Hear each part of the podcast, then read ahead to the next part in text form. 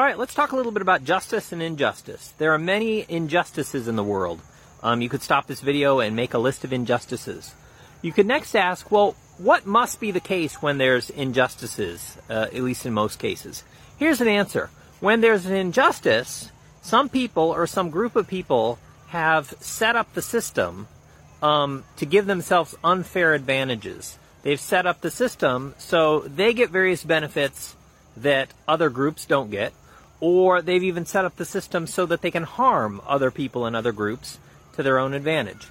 Well, so uh, John Rawls was a famous philosopher who in 1971 wrote a book or published a book called The Theory of Justice, and he offers a, uh, super important view about justice. Um, and uh, it basically comes to this. Well, justice is when you have a society that's following rules or laws or policies that everybody would agree to if they didn't know who they were. So he says we need to think about things from what he from behind what he calls the veil of ignorance.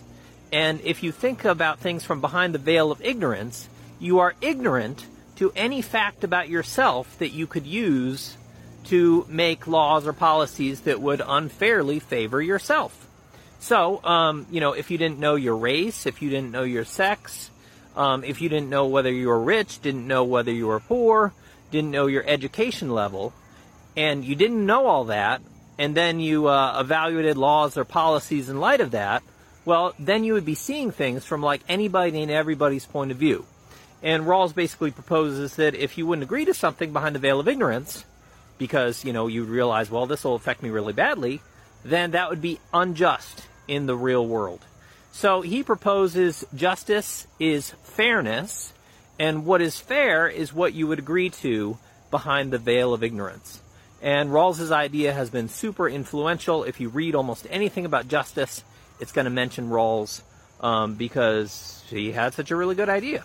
So, um, I hope you find it interesting, and uh, think about how it would apply to all the justice injustices you can think of. Thanks. Short Cast Club